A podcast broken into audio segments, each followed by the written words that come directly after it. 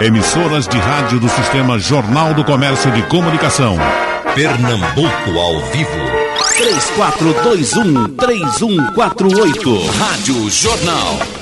Hoje está mais fácil de a gente saber como estão os nossos debatedores, porque já sabemos que o doutor Jorge Jatobá está no interior, está inchando de alegria, em cima de um lajeiro com quatro rotivares cercados para atacar o vírus se ele aparecer. Sabemos que o doutor Jorge Trigueiro está em lugar incerto e não sabido, dentro de um tanque de pólvora, um barril de pólvora. Se o vírus aparecer, ele toca fogo, explode tudo. Só precisamos saber onde é que está o doutor Guilherme Robalinho. O senhor, doutor Guilherme, onde é que está escondido? Bom dia, bom dia, Geraldo. Bom dia, Jorge Jatobá, Trigueiro.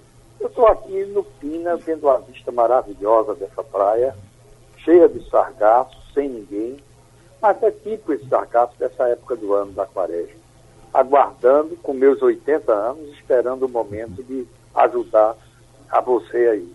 É, você sabe de que o investimento em tecnologia, o investimento em saúde não se restringe unicamente no investimento da, da, do tratamento médico, da atenção médica. Jorge Jatobá é testemunho que nas primeiras reuniões de secretariado, quando éramos secretários de Charles Vasconcelos, e lá se vão 18 anos, houve uma discussão ampla no, no nosso governo do que fazer do LAFEP. Havia o LAFEP que tinha sido fundado por Dr. Arraes e tinha sido inaugurado em 1965. Tivemos uma informação que o LAFEP estava nas condições financeiras muito precárias, o que era verdade. Então ficou a discussão se devíamos privatizar o Lafete. Foi uma reunião tensa, onde eu me colocava de que se vendêssemos o Lafete tal como estava, estávamos vendendo unicamente uma marca, um nome, Coca-Cola, já que o parque industrial estava absolutamente su sucateado e que era fundamental que existisse um laboratório estatal no sentido de segurança nacional que produção de medicamentos é segurança nacional, como está visto agora. Na hora dessa, se você não tem os insumos médicos, você depender apenas da Índia e da China, leva a uma insegurança nacional. E, finalmente, nosso governador Jarbas bateu o martelo e o LAFEP foi investido. Nós conseguimos, o, na época de Zé Serra, um investimento maciço, a fundo perdido. O LAFEP começou a, a foram investidos mais de 15 milhões de reais na época, Jorge Jatobá pode fazer agora o cálculo para ver isso quanto significa fundo perdido. Duas unidades Fabris novas com alta tecnologia foram instaladas. Agora eu pergunto, 15 anos depois, na hora uma epidemia dessa, aonde está o LAFEP? O que é que o LAFEP faz em Pernambuco? Ele é apenas hoje um, um vendedor de farmácias? Aquilo foi importante na época do nosso governo, quando depois o próprio governo que sucedeu de, de Lula colocou uma coisa correta, que foi os medicamentos essenciais serem distribuídos de graça na rede farmacêutica privada.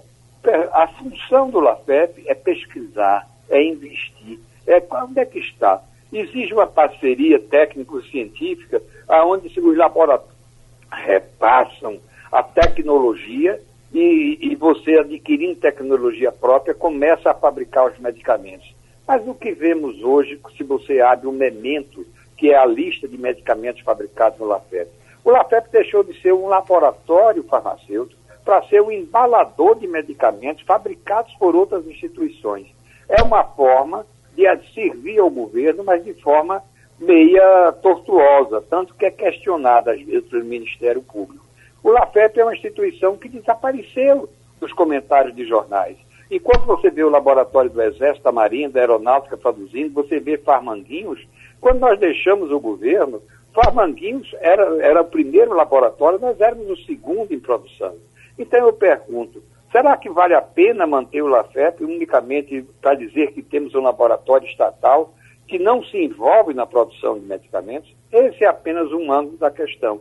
Depois nós gostaríamos de falar um pouco da Hemobras, do saneamento, do projeto Alvorada, contar outras histórias da nossa experiência. Agradeço a você, George, bom dia aos nossos ouvintes. O doutor uh, Guilherme Obalinho chegou em toda velocidade. Eu queria até uma perguntinha sobre o coronavírus. Vamos deixar para o final para a gente fazer, porque agora ele entrou no assunto que ele queria entrar. Esse debate está programado há mais ou menos uns seis meses, porque o doutor Guilherme Roubalinho queria tratar de medicamentos ou saúde como investimento do Estado. Isso. Não isso. saúde como despesa, saúde como investimento. E aí, por coincidência, esse debate esse debate está sendo uh, hoje, justamente nessa onda de, de, de, de corona, talvez até, por sorte, as pessoas prestem mais atenção a ele no dia de hoje. Quando o senhor falou do LAFEP e já disse como é que o LAFEP está agora, essa era uma pergunta que as pessoas vinham fazendo. Porque, por exemplo, o LAFEP do governo Arraes era um LAFEP bem movimentado. O LAFEP do governo Roberto Magalhães, ele botou inclusive o irmão Zezito Maciel para tomar conta, Zezito Magalhães, para tomar conta do LAFEP. E o LAFEP tinha visibilidade, ele fazia questão de levar as pessoas para mostrar as produções, etc. e tal. E depois o tempo foi passando, o Lafep de Jabas, o senhor falou, e de lá para cá o Lafep foi desmilinguindo, desmilinguindo. Hoje a gente praticamente não sabe que ele distribui óculos aqui e ali e tal, mas nem aquela proliferação de vitamina C que o senhor tanto elogiava antigamente, a gente sabe como está hoje. Talvez depois apareça alguém do Lafep para falar mais alguma coisa, mas fica parecendo que está uma coisa meio, meio pouco usada o Lafep nesse momento em Pernambuco. Mas, doutor Jorge Jatobá, o LAFEP, no seu tempo, dava lucro? Não, houve uma época que ele tinha problemas, mas eu acho que o lucro não é a forma de medir o resultado do LAFEP. Aliás, antes, continuando meus comentários, eu deixo cumprimentar a todos, a Guilherme, a Jorge, a você, é, Geraldo. Mais uma vez, o prazer de estar conversando com vocês em debate. Então, eu acho que a, a, a aferição um, da, da, prestação de serviços, da qualidade e da essencialidade dos serviços no laboratório como o LAFEP, obviamente não se dá, não pode se dar apenas pelo critério do lucro. Claro, se der lucro, melhor, mas ele tem uma função importante. A área do Brasil tem uma tradição muito importante na área de infectologia. Nós temos grandes infectologistas, nós temos grandes instituições, e eles estão agora mostrando para que vieram, tá certo? Então, o LACEP poder estar em linha com instituições desse porte, é isso que o Guilherme está tá chamando a atenção. Então, esse é o meu, meu minha avaliação. O lucro não é o único critério de avaliar, avaliar a, a, função, o desempenho e os resultados de um laboratório do, como o LAFEP. Sim, o senhor, quando foi secretário da Fazenda, era o senhor que tomava conta do dinheiro.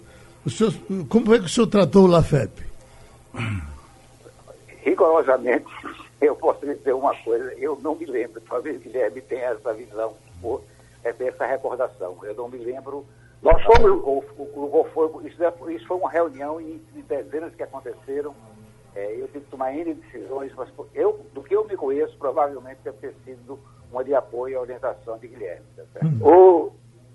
o Geraldo, nós, na verdade, não tivemos investimento do Estado nós nos comprometemos e fomos buscar investimentos do Ministério da Saúde, porque é, esta era uma linha. O governo brasileiro precisa, como todo governo tem, uma rede de laboratórios para defender a segurança nacional. O LAFEP teve essa sua origem. O LAFEP foi criado em 1965 por um projeto do Dr. Miguel Arraste Alencar. Nós fomos, inclusive, eu, doutor Miguel Nilton, doutor Vital Lira, buscar o professor Figueiredo na, na, na, na Boa Vista, convidá-lo para fundar um, um, laboratório estatal. Ele disse, como é que vocês vêm a mim que eu não votei em doutor Arraes? Eu digo, nós não sabemos, mas o senhor é o professor de farmacodinâmica, é o homem indicado para o doutor Oswaldo Gonçalves de Lima para que nós possamos ter um laboratório estatal. Desde o início, o LAFEP se dedicou, inclusive, a procurar ter uma ligação com a universidade. Hoje, o, o roxo, o lapachol, o efeito antineoplásico, as primeiras pesquisas vêm dos anos 60 70, desenvolvidos aqui em Pernambuco. Vários convênios com universidades foram feitos. Então, o que, nós, o, o que eu quero colocar é de que ou temos um laboratório ligado à segurança nacional, ou não teremos um laboratório que o LAFEP se comporta hoje como um laboratório comercial, um embalador de medicamentos fabricados por outros laboratórios. Esta não é a função do LAFEP. Para ser assim, é melhor que o LAFEP seja transferido à iniciativa privada, que é inclusive quem deve produzir medicamentos para ter lucro. O LAFEP não pode ter prejuízo, mas o lucro é um lucro social que deve haver das suas funções. E a Hemobras, doutor Guilherme Robalinho, que o senhor tanto se preocupa com ela, como é que ela está no momento? A Hemobras é uma das coisas mais tristes que temos em Pernambuco. Fazem exatamente 18 anos que, depois de uma disputa muito forte dentro do governo federal, foi decidido que seria construído em Pernambuco a unidade no Brasil de processamento de sangue. Foi uma decisão importantíssima. E quando escolhemos, inclusive, a região de Goiânia, era porque não gastaríamos em terraplanagem e ser Goiânia ficaria entre três cidades que tinham riquezas universitárias, Recife, Campina Grande e João Pessoa. A Imobras foi uma vitória, mas o que é que aconteceu? A direção, o governo Lula, Lula inclusive, quer dizer, antes, vou, vou colocar aqui um fato talvez que vocês não saibam, eu, Humberto Costa escolhido ministro, me telefona, eu era secretário de Estado, me telefona e diz, Robalinho, eu preciso de um favor seu eu preciso ter uma conversa com Jarbas. Os dois não se davam. E não vou eu introduzir, introduzir Humberto para conversar com Jarbas. Levo os dois a palácio, os dois, apresento os dois e me retiro da sala, porque um secretário não tem que ouvir a conversa entre um ministro de Estado e um governador. Posteriormente, Jarbas me informou que Humberto ia ali para que Lula mandava um recado, confirmar que o que Jarbas tinha solicitado a ele de que o, de o seria definitivamente em Pernambuco. Consolidado isso, a, a, o que é que ocorreu? A direção da Hemobras, então, foi colocado no jogo político para ser depois ligado ao governo de Pernambuco. Lamentavelmente, desde aí começou um equívoco. Para dirigir uma instituição que precisa de alta tecnologia, foi nomeado uma diretoria com interesses políticos. Era um médico sanitarista, um médico cardiologista e um administrador de empresas sem nenhuma experiência anterior dentro do, de uma empresa do vulto da Hemobras. O que é que ocorreu? Os anos se passaram, mais de 800 milhões de reais estão enterrados na fábrica de, de, de, de Goiânia. Quando nós falamos enterrados, é porque a auditoria de empresas internacionais e do Ministério da Saúde consideram que uma grande parte dos recursos lá instalados estão irrecuperáveis. Só se salva o grande frigorífico onde hoje é armazenado o sangue de qualidade coletado nos diversos hemocentros brasileiros. Infelizmente, isso terminou indo para o Ministério Público, está parado, isso está na, na, na, em qualquer informação que se abra no Tribunal de Contas da União, vão ter informações sobre essa tragédia. E nós verificamos uma situação como essa de agora, quando nós poderíamos estar fabricando kits diagnósticos, fabricando imunoglobulinas para o tratamento, a Hemobras é um sonho irrealizado. É um sonho que Pernambuco esqueceu de falar. É um, é um sonho que não se comenta. É lamentável, porque nós vivíamos, nós teríamos um polo de imunohistoquímica, de formação de, de medicamentos imunoderivados, que isso é o grande futuro. a, a biologia molecular, ah, o, o, os medicamentos a partir de bactérias é o grande futuro. Não se fabricam mais medicamentos, raramente não se inova hoje com produtos químicos. Mas, infelizmente, o que foi o futuro, o que foi um sonho, já se passam 20 anos desse século, uma iniciativa do século passado, que foi lutado por dezenas de governadores, que foi uma conquista política e tecnológica de Pernambuco, morreu no Nascedouros. É outra obra incompleta dessas obras que Pernambuco parece ser um canteiro permanente. Obras públicas que se iniciam, têm começo, mas não têm fim. Lamento essas informações prestadas a você, meu amigo geral. Uhum. Bom, doutor Jorge Trigueiro, o senhor tem a visão do sanitarista, como o senhor é, e tem a visão do, do tocador de, de, de empresas de saúde, como o senhor toca. A pergunta eh, poderia ser essa o, o, investimento em saúde deve ser esse investimento que a gente sempre diz, a gente deve limpar, a gente deve cuidar para que as pessoas não adoeçam, ou o investimento em remédio também seria importante? Dia a todos, doutor Guilherme, ex-secretário, grande experiência em gestão pública, que a gente tem participado de alguns debates. Doutor Jorge Atobado, quem teve atualmente uma certa proximidade, participar de algumas reuniões de líderes empresariais eu trabalho em um hospital privado, de que depois de um certo tempo me tornei sócio-diretor, que é o Centro Hospitalar Alberto Sei. E também fui funcionário público do Estado, que depois, com a incorporação da, para o município, fiquei trabalhando na maternidade Bandeira Filho até me aposentar. Eu, como trabalho nessa área de prevenção de infecções relacionadas à assistência de saúde, eu acho que, não querendo discordar da necessidade de se ter a infraestrutura de produção de medicamentos ou mesmo de hemoderivados, o mais importante, e aqui está provando essa, essa epidemia, a pandemia do coronavírus, e se eu ouvindo desde estudante que você investir um real ou um dólar na prevenção, se economiza cinco na saúde, a gente fica preocupado porque não foi feito o que é necessário para a prevenção das doenças. O objetivo hoje da saúde é a prevenção. Tratamento é importante. Eu não adianta eu ter aqui grandes laboratórios que toda matéria-prima, como diz o doutor Guilherme, vem da China ou da Índia.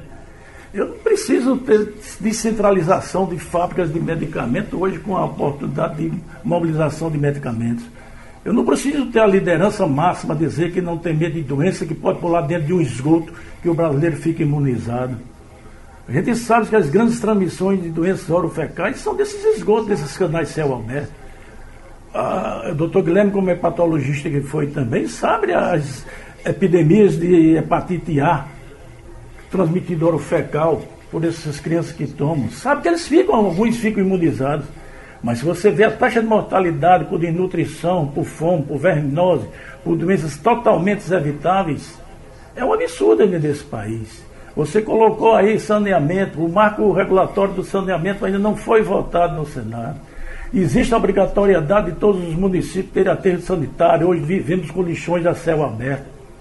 Então não adianta eu fazer medicamento para tratar essas pessoas se eles estão em condições de acessibilidade à prevenção, à saúde, à educação, a ter uma alimentação saudável.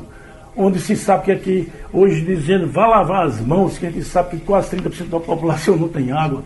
Como é que eu digo, se não tiver água, botar álcool gel? Como é que a periferia vai viver lavando, com álcool, lavando as mãos com álcool gel? Hoje eu vi agora nos no, no, no jornais, nas manchetes, que os hotéis estão disponibilizando para uma diária até razoável para atender os profissionais de saúde. Existe a ciência e a tecnologia através dos laboratórios da universidade, onde está todo totalmente mapeado pela estratégia de assistência à saúde, onde as pessoas moram, mais de 10% dos idosos moram na, na, periferia, às vezes em um cômodo ou dois cômodos. Por que não tirar esses idosos e levar para esses hotéis? Porque os jovens que estão morando com ele, nessa proximidade, estão saindo para trabalhar. E se eles retornam para um sua casa? Os profissionais de saúde têm noções de biossegurança, têm noções de como se prevenir, embora tenha morrido muitos profissionais de saúde, tem, muitos profissionais de saúde estão contaminados atualmente. Mas eles poderiam até ficar nos hospitais. Você imagine que o sindicato dos hospitais, da qual eu sou presidente, fizemos um levantamento, a maioria dos hospitais com 30% de, de, de, de ocupação, com 30%. Não vou dizer que a gente quer que encha, não, que ninguém quer que todo mundo adoeça, não. Graças a Deus, esse isolamento social é o que vai favorecer que não haja um colóquio no sistema público e privado.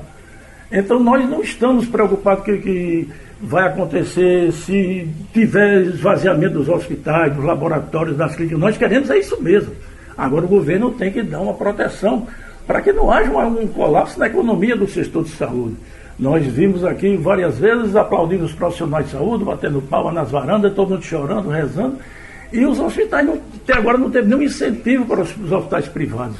Os hospitais privados estão fazendo seu esforço, como a Rede Dó está fazendo no Rio de Janeiro, o AIDS, que é filantrópico, está fazendo aqui o Hospital Português. Nós, do sindicato, fizemos um plano de contingência para oferecer leitos de UTI e oferecer leitos de enfermaria.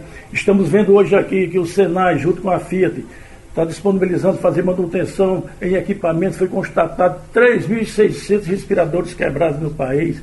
Há muito tempo o sindicato, através de, das câmaras técnicas, da rede, da pé, queremos fazer um convênio com a Parquitel para fazer treinamento e manutenção dos nossos equipamentos. Então existe o, o LICRA que está desenvolvendo, junto com a Fiocruz, métodos de testagem, de rastreamento, o Porto Digital, através de sua startup, tem como se monitorar onde essas pessoas vulneráveis estão vivendo. Então é bom fazer medicamento, é bom ter tecnologia de ponta, mas o que resolve é a prevenção. Então, se você não tem uma prevenção, você não vai conseguir nunca evitar que haja essas doenças que a gente chama de terceiro mundo. Hoje o Brasil, aqui no Recife mesmo, nós temos mais de 110 tomografias, quase 50 ressonâncias, laboratórios de genéticas de, de, de ponta de linha. Então, não é problema só tecnologia, é você ter a prevenção realmente, ter ações sociais, ações que você venha trazer com que a promoção à saúde, a prevenção à saúde traga esse cenário de catástrofe que se aproxima. E que nós não temos uma liderança única que possa dizer o que todo mundo está dizendo, que o isolamento social, nesse primeiro momento, tem que ser horizontal, com uma certa flexibilidade para os serviços essenciais, mas não liberou geral. E mandando, fazendo propaganda de medicamento em televisão, com duas caixinhas de medicamento e dizendo que pôr dentro do esgoto. Na Alemanha, quem manda é Merkel. Ou escuta as pessoas da autoridade sanitária e ela mantém a conduta que as autoridades sanitárias mandam fazer de saúde. Na Coreia do Sul foi assim, ali todo, todo, todo lugar está sendo assim. E o Brasil vai ser diferente. Aí vocês, não, vamos deixar o coronavírus para o final. Mas a partir de janeiro de 2020, o mundo vai ter que mudar. O sistema de saúde vai ter que mudar. Eles implantaram agora o, o Corona Voucher para as pessoas serem atendidas, tudo. O sistema de saúde tem o sistema de saúde do Brasil. Nós estamos disponibilizando leis para enfermaria, para UTI, e eu acredito que o sistema tem que ser aberto. Existem países na França e outros países onde o, o, a pessoa escolhe o hospital que quer ser tratado. O governo tem que dar uma remuneração básica, um voucher, para a pessoa ser atendida. Então não se pode segmentar onde hoje você está liberando bilhões e bilhões de reais para tratar uma epidemia, quando o sistema não é subfinanciado, mas talvez não seja englobado em geral para fazer o, o, o atendimento geral, geral do, do, país, o sistema de saúde ser atendido. Não adianta estar fazendo emergência. Tem vários, vários estudos de 4 em 4 anos, 6 6 anos vai aparecer uma epidemia, uma pandemia desse tipo. Não foi com H1N1 que foi contida imediatamente, mas as pesquisas agora vão ter que ser mais é, é, efetivas. E eu acredito que na pesquisa na ciência e tecnologia a gente tem como evitar esse caos que está prestes a ser instalado. Concordo com o doutor Guilherme, o doutor Jorge Jatobá, nós temos que fazer investimentos em pesquisa, tecnologia, produção de medicamentos, de, principalmente de, vacina, de vacinas, porque esse é realmente o método mais fácil de se prevenir doenças. Então, e ter uma política séria no país de saúde, e uma política de Estado, e não política de governo. Você vê a, a, a atitude do doutor Guilherme citou agora, independente de ideologia, foi procurar um profissional para implantar um laboratório que, que, que ia trazer né, benefícios para a sociedade no todo. E a pessoa não pode ser eleita para metade da população, mais um que o elegeu. Ele tem que trabalhar para os 100% da população. E doutor Jorge Jatobá, que lição nós vamos tirar agora do coronavírus, de todo esse trabalho que estamos tendo, de toda essa tensão que estamos vivendo? Que lição nós vamos tirar para a área de saúde? Acho que a principal é a da área da prevenção. Ah, mas eu queria aproveitar a oportunidade da sua pergunta, Geraldo, para reafirmar uma, algumas coisas importantes na área de saúde, é, com apoio aí de Guilherme e de Jorge. Sem dúvida, a Covid-19 é pior crise de saúde do nosso, dos tempos modernos. Desde a epidemia a, da gripe espanhola, a influenza, início de 1917, 1918, nós não temos uma, um vírus tão é, letal e uma capacidade enorme de transmissão. E tem uma característica que todo mundo conhece, e isso tem muito a ver com a questão da, da, do, do, debate que eu acho que é o falso dilema entre mais economia e menos pandemia, etc., é que os jovens têm muito mais possibilidade de ser infeccionados como portadores mas os mais velhos são os mais são aqueles que provavelmente irão morrer com maior frequência. E muitos países estão enfrentando um excesso de demanda por saúde, né, por atendimento é, à saúde. Então você tem muitos pacientes críticos, não apenas aqueles que estão sofrendo de Covid-19, e tem muito poucos, poucas UTIs e ventiladores. É, ma, ma, é, os ventiladores que a gente chama, são as máquinas respiradoras. Né? Então você precisa expandir muito fortemente o investimento em saúde. Isso significa o seguinte, significa tornar hotéis, campo de futebol, é, outros a, a, equipamentos públicos em unidades de terapia intensiva e converter manufatura, a, empresas industriais em produtores de, de, de, respiradores. E não há médico pessoal suficiente. É por isso que todo o esforço da supressão é evitar o colapso do sistema de saúde. Então, eu queria voltar a uma questão anterior dizer o que é que está faltando. Eu acho que no, na área de investimento em saúde, nós precisamos melhorar, ter mais EPIs, está faltando EPIs. E a gente, sobretudo, precisa ter teste. Ah, o sucesso da África do Sul, Singapura, é, foi a testagem. Quer dizer, você conseguiu testar, identificar com antecedência que pessoas estavam contaminadas, essas pessoas deviam ser isoladas, você devia fazer o train, acompanhar com quem com quem elas tiveram contato e esse monitoramento permitiu você isolar os casos e resolver o problema.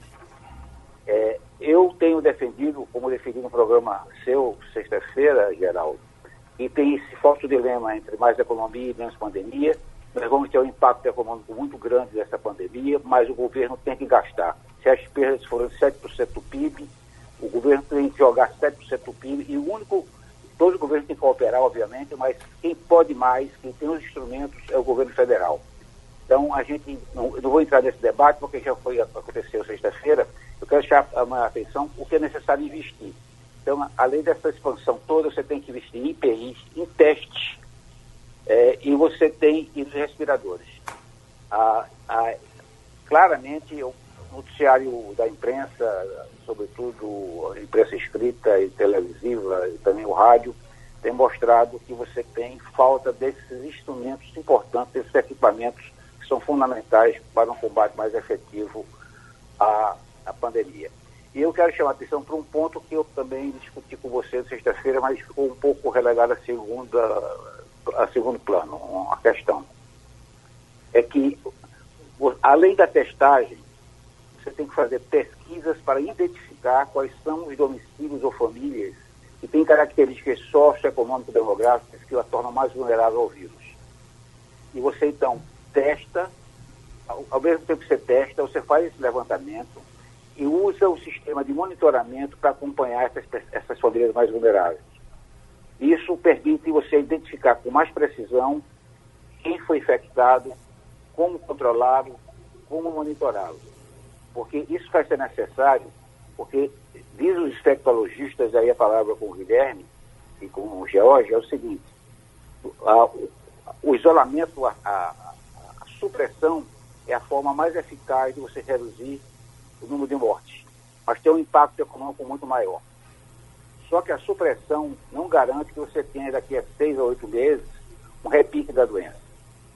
Então, você tem que aproveitar esse período de seis, sete, oito meses para avançar na descoberta de uma vacina, avançar em pesquisas como estão sendo feitas agora, inclusive com o apoio do, do, Fiocruz, para identificar medicações que possam minorar a, a, a, o tempo de permanência dos, dos pacientes nas UTIs e nos hospitais, e você tem que ganhar tempo é, para melhorar a infraestrutura de saúde. Para um eventual segundo pico, você suportar com muito mais, com muito mais facilidade. Então, investimento em saúde agora é, é fundamental, esses itens são críticos, e essa expansão do serviço de saúde, da oferta de leitos e, e e isso, uma, uma, preocupação que eu vou também detalhar aqui um pouco, é boa parte dos testes que estão disponíveis são testes que levam muito tempo para gerar os resultados. Quando sai o resultado, o cara já está morto. Então você precisa desenvolver massivamente testes rápidos. Testes de 5, 10, 15 minutos você tem um resultado. Fundamentalmente testando anticorpos. E isso é fundamental para o controle. A gente está numa situação que os testes que são moleculares levam muito tempo, porque ele usa o RNA do, do vírus. Isso leva muito tempo para ser identificado. Então é necessário que o governo estaduais, os sócios governadores do Nordeste, o país inteiro, a sociedade pressione o governo federal e os governos estaduais também tomam essa iniciativa de adquirir massivamente testes rápidos. A maior parte dos testes disponíveis no governo federal são testes que levam dias. Os poucos 8 bilhões, é, é a fração menor dos, dos testes disponíveis, segundo o ministro da Saúde, vai ser destinado corretamente para quem está na linha de frente. Mas você precisa fazer testes massivos. Onde ocorreu testes massivos, muitas vidas foram salvas, você conseguiu fazer um monitoramento com, e o controle com certa eficácia. Por onde quer entrar o doutor Guilherme Robalinho? Eu, eu, meu querido meu querido Geraldo, veja, eu concordo com o Trigueiro quando ele fala exatamente que nós deveríamos investir no saneamento básico, no cuidado dos detritos, dos panos. Agora, o SUS, que foi um, um sistema criado e certamente um grande avanço na Constituinte, o que é que se permite? Quando você hoje tentou colocar os, os, as despesas, os recursos gastos em saneamento como prestação da verba da saúde, foi negado. Hoje, as verbas da saúde são só para assistências. O saneamento básico que você investe não pode ser deduzido da saúde. Isso é um absurdo. A primeira, se é prevenção, evidentemente que a primeira coisa é água e esgoto e além de desenvolvimento econômico, de moradia digna, de transporte coletivo de qualidade. Então, é um equívoco não se permitir que as despesas feitas por municípios, estados ou pela União em saneamento básico sejam debitados nos orçamentos da saúde. Esse seria um caminho que precisamos modificar. Nós só mudaremos a situação do Brasil com a lei do saneamento básico, espero que o Senado execute, que não tenhamos das empresas de saneamento estatais no Brasil essa oposição à entrada do capital privado para que possa explorar o saneamento é uma reserva de mercado indigna, é uma posição incorreta e a oposição que se faz hoje são das grandes empresas estatais de saneamento que se mostraram incapazes de fazer o saneamento básico de acesso a toda a população brasileira. Eu queria contar exatamente como isso é uma coisa dramática. Nós assumimos o governo do Estado quando eu recebo um telefonema três dias antes do secretário de Estado do governo que, que deixava, pedindo uma reunião particular conosco. Quando nós fomos procurá-lo, ele me disse, Romalinho, eu estou querendo trazer uma notícia que não é agradável. Naquela época, quando nós assumimos o governo do Estado, no governo Jarbas, eu queria dizer de que a reserva de água de Itapacurá está apenas em 4%. E isso tem um problema muito grave, é que essa reserva d'água está toda contaminada com algas cianofílicas. Eram aquelas mesmas algas que produziram a tragédia da hemodiálise de Caruaru. Eu digo, mas fulano, você não pode me avisar isso no, em cima da hora, há, três dias antes da posse. Fizemos uma reunião de emergência na casa do governador Jarba Vasconcelos, com vários secretários, inclusive o secretário do EIRE, e verificamos o que é que poderíamos fazer, porque íamos viver uma catástrofe de não poder servir água à população. Pensamos em trazer trem, trazer navios carregados d'água. Foi quando, graças, infelizmente, a São Pedro, houve uma queda d'água e houve então uma certa reserva de, de água em Tapacurá. Nós, então, como primeira medida de governo, procuramos saber um, um já que todo o processo de contaminação se dava porque o esgoto in natura de Vitória era descarregado no riacho de Itapacurá. Fomos à procura na Compesa de um projeto básico para de saneamento da cidade de Vitória. Não havia. Tivemos que elaborar um projeto básico e buscar os recursos. Eis que surge o projeto Alvorada. Pela primeira vez, foi feito financiamento a fundo perdido. Fundo perdido significa que é dinheiro dado pelo governo, não é dinheiro emprestado o governo estadual ou municipal não teria que ressarcir o poder central. Foram 18 milhões de reais que conseguimos para fazer o saneamento básico de Vitória para impedir que uma tragédia similar se repetisse.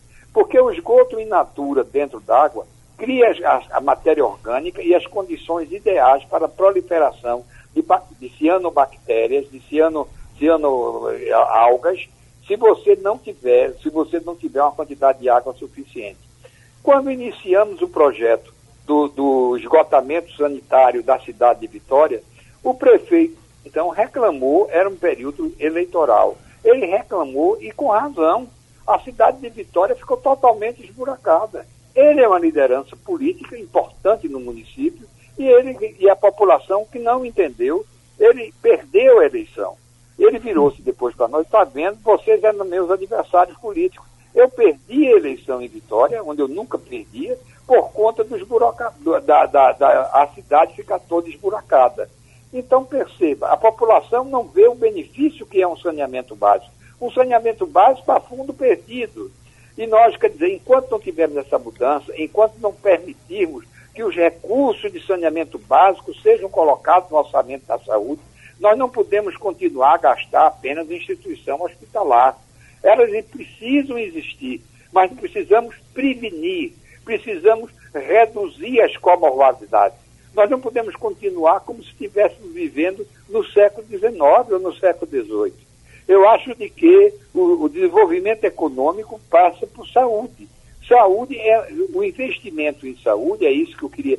É uma discussão que, que nós teríamos ter com meu amigo Jorge Antobac, que foi secretário brilhante da Fazenda, é de que seja visto o investimento na saúde não como despesa, mas como investimento, geração de emprego. Um hospital como o Hospital Português, onde eu hoje trabalho, ele é gerador, quer dizer, além de dar assistência à população, ele gera diretamente, direto, nas suas, na, para manter aquela estrutura funcionando, 7 mil empregos diretos de carteira assinada. Com a média de 4, 5 pessoas por família, significa 30 mil pessoas dependem dos empregos gerados por uma estrutura como o Hospital Português, como o SEIB, como o de nosso amigo Trigueiro. Então, a, a, a economia hoje gera, gera a saúde gera dinheiro, não é despesa. Saúde é, pode ser gerador de emprego, gerador de renda. Os novos empregos existem na área da saúde. Todo mundo quer viver mais, viver melhor, viver com qualidade. Agora, não é possível que nós continuemos com essa injusta distribuição de renda do país. Um país dos mais desiguais do mundo. Essa, essa desigualdade de renda é que faz que exista uma catástrofe. Você, não, você tem no, no Brasil hoje a maior concentração de renda das Américas. Nós temos que desenvolver o país e distribuir renda. Nós não podemos jogar fora o mercado de, dois, de, de 220 milhões de pessoas. Esse é um bem, mas desde que essa população tenha acesso à renda e à educação, distribuir a renda, impedir essa concentração de renda criminosa que o Brasil tem hoje, deve ser uma meta de todos os sistemas, de todos os partidos políticos que pensem em um modelo ou em outro, mas que pensem, acima de tudo, em justiça social. Pronto, então vamos no pique, voltando com o doutor Guilherme Robalinho, depois a gente roda com os outros. Cloroquina, doutor Guilherme, que Bolsonaro está passando aí publicamente.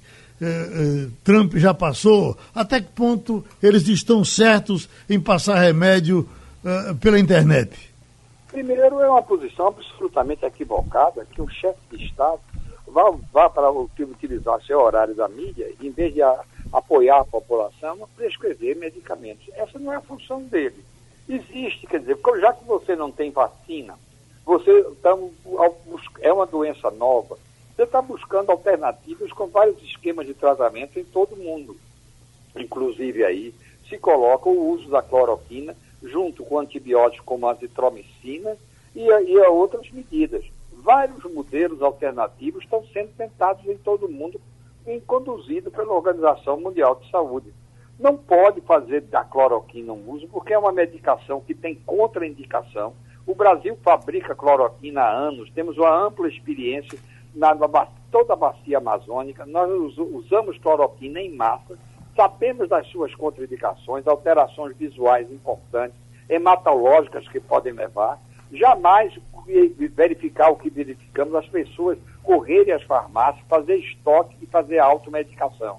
A cloroquina está sendo liberada e usada dentro de esquemas específicos para tratamento hospitalares, pelos dentro de protocolos geridos por equipes médicas com experiências em vários países do mundo para sofrer depois uma avaliação e ser definido um tratamento adequado que esperemos que seja, seja descoberto, já que não, a, a fabricação de vacinas adequadas durarão, pelo menos, com todo o esforço da humanidade e da tecnologia, em torno de 18 meses, para termos a sua chance de estar sendo usada em massa pela população. Doutor Trigueiro, uma coisa que está acontecendo no mundo todo, eh, vem a informação de que com o, coronavírus o camarada foi internado e depois recebeu alta e morreu em casa. Tem aqui, por exemplo, uma reclamação aqui do Recife, ela dizendo o seguinte: meu pai foi levado ao hospital por estar com febre, tosse, nariz escorrendo e muita dificuldade em respirar. O primeiro teste para o Covid-19 deu negativo. Não seria o caso de fazermos a contraprova?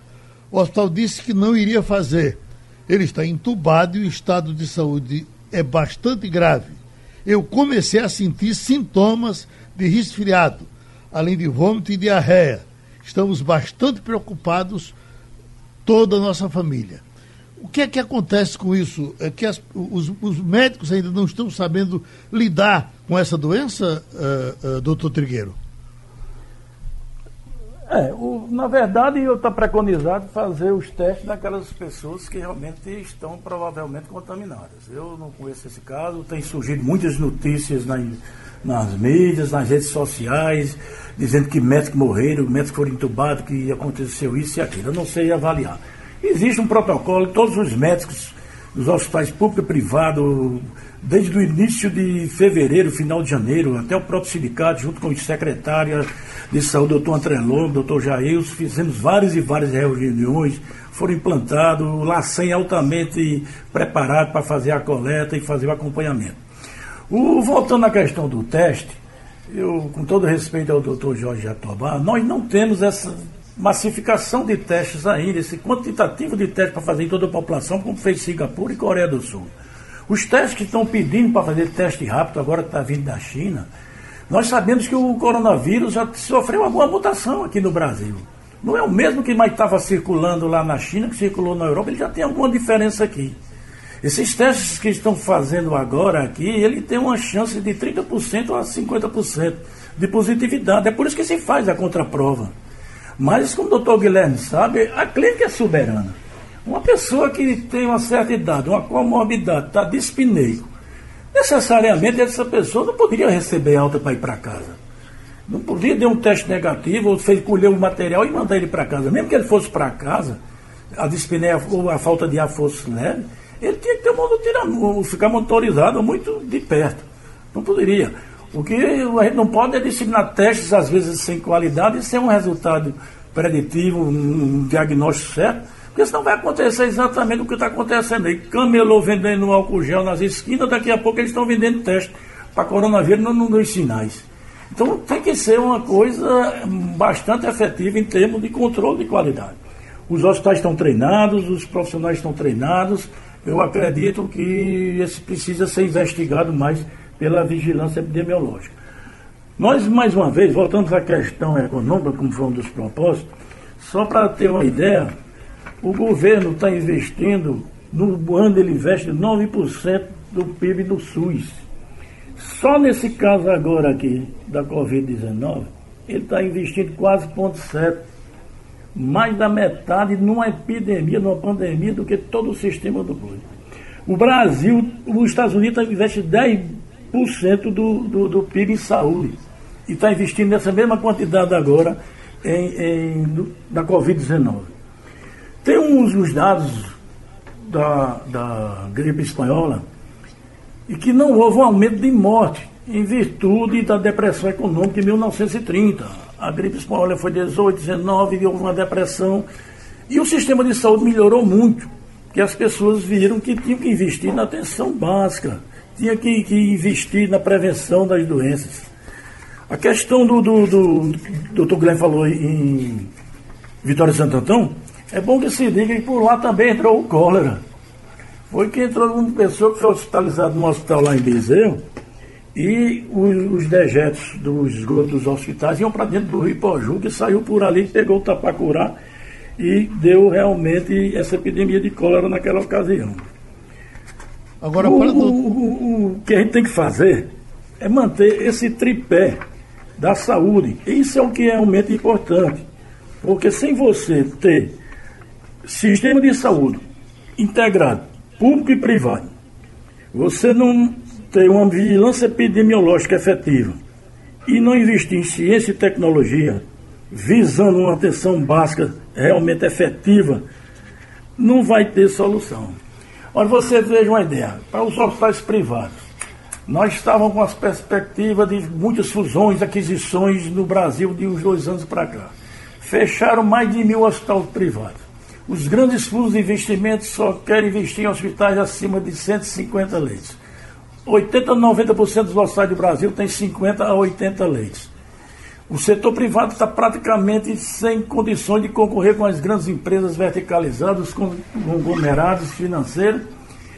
Hoje se tinha uma expectativa de você ter um EBITDA, que é uma forma de calcular o lucro depois dos impostos e dos juros. Que eles só queriam investir quem tivesse um EBITDA desse de 5% a 10%. Hoje está um estudo da Confederação Nacional de Saúde que os EBITDA desses hospitais estão abaixo de menos 2, menos 3. Quem vai investir em hospitais privados para tentar recuperar? Então tem que mudar esse sistema de saúde. O governo tem que ah, ver que os hospitais privados e filantrópicos fazem parte do sistema suplementar da assistência. Tem que ter uma visão para esse segmento. O ministro Guedes está dizendo que ele aguenta dois meses até três meses essa, essa recessão, vamos dizer assim, essa quarentena, mas depois de três meses vai entrar em causa o sistema. O que acontece é que nós temos que entender que essa política que vai matar as pessoas não vai salvar a economia. Não vai salvar a economia.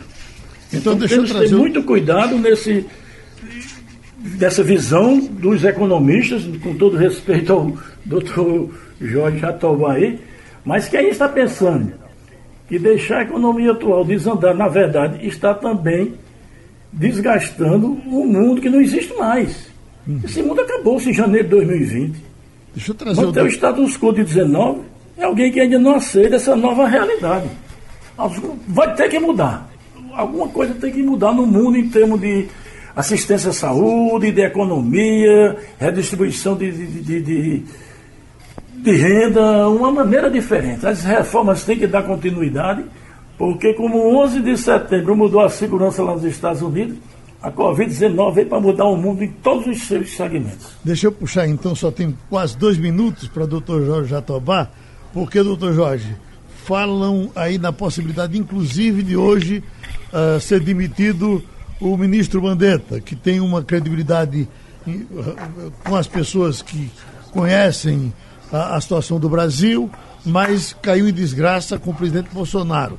Eu lhe pergunto, a retirada do ministro uh, uh, Mandetta hoje seria só um problema humano para o Brasil ou seria também um, um, um efeito colateral terrível para a economia?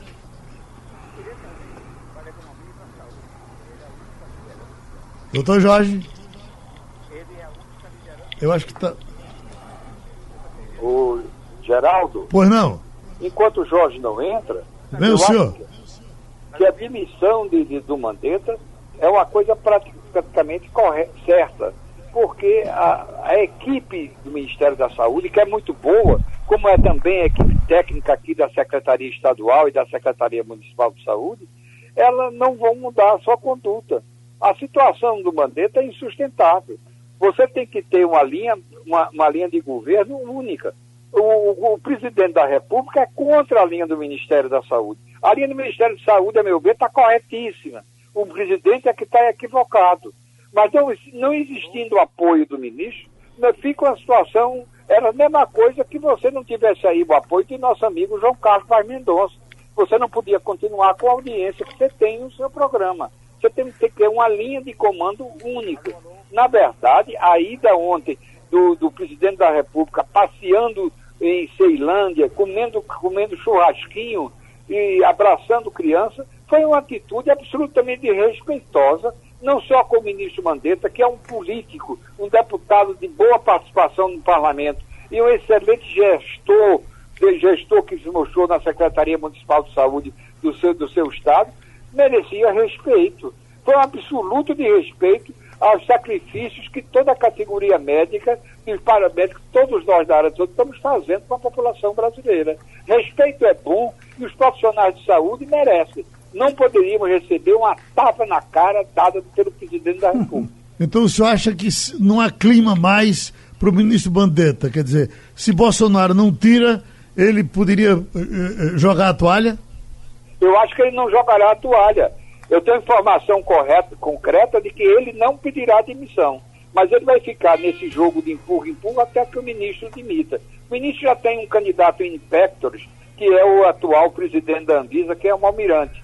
Falam também que o ministro que foi, que foi secretário de saúde do Rio Grande do Sul, que era o antigo ministro da, da também deputado, possa ser alternativa. Agora, certamente há uma insatisfação completa naquela equipe técnica de qualidade que o Ministério da Saúde tem mostrado. Realmente, o ministro Mandetta montou uma equipe sem influência política. Nisso, o mérito do governo Bolsonaro. É raro você ver uma escolha, uma escolha de cargos importantes do Ministério por critério absolutamente técnico. Isso aí o governo vem mantendo. Agora, ou mantém essa equipe nesse momento, ou vamos entrar numa linha de conflito que, de consequências inimagináveis. A gente agradece aos amigos. Sugestão ou comentário sobre o programa que você acaba de ouvir, envie para o e-mail ouvinte@radiojornal.com.br ou para o endereço Rua do Lima 250, Santo Amaro, Recife, Pernambuco.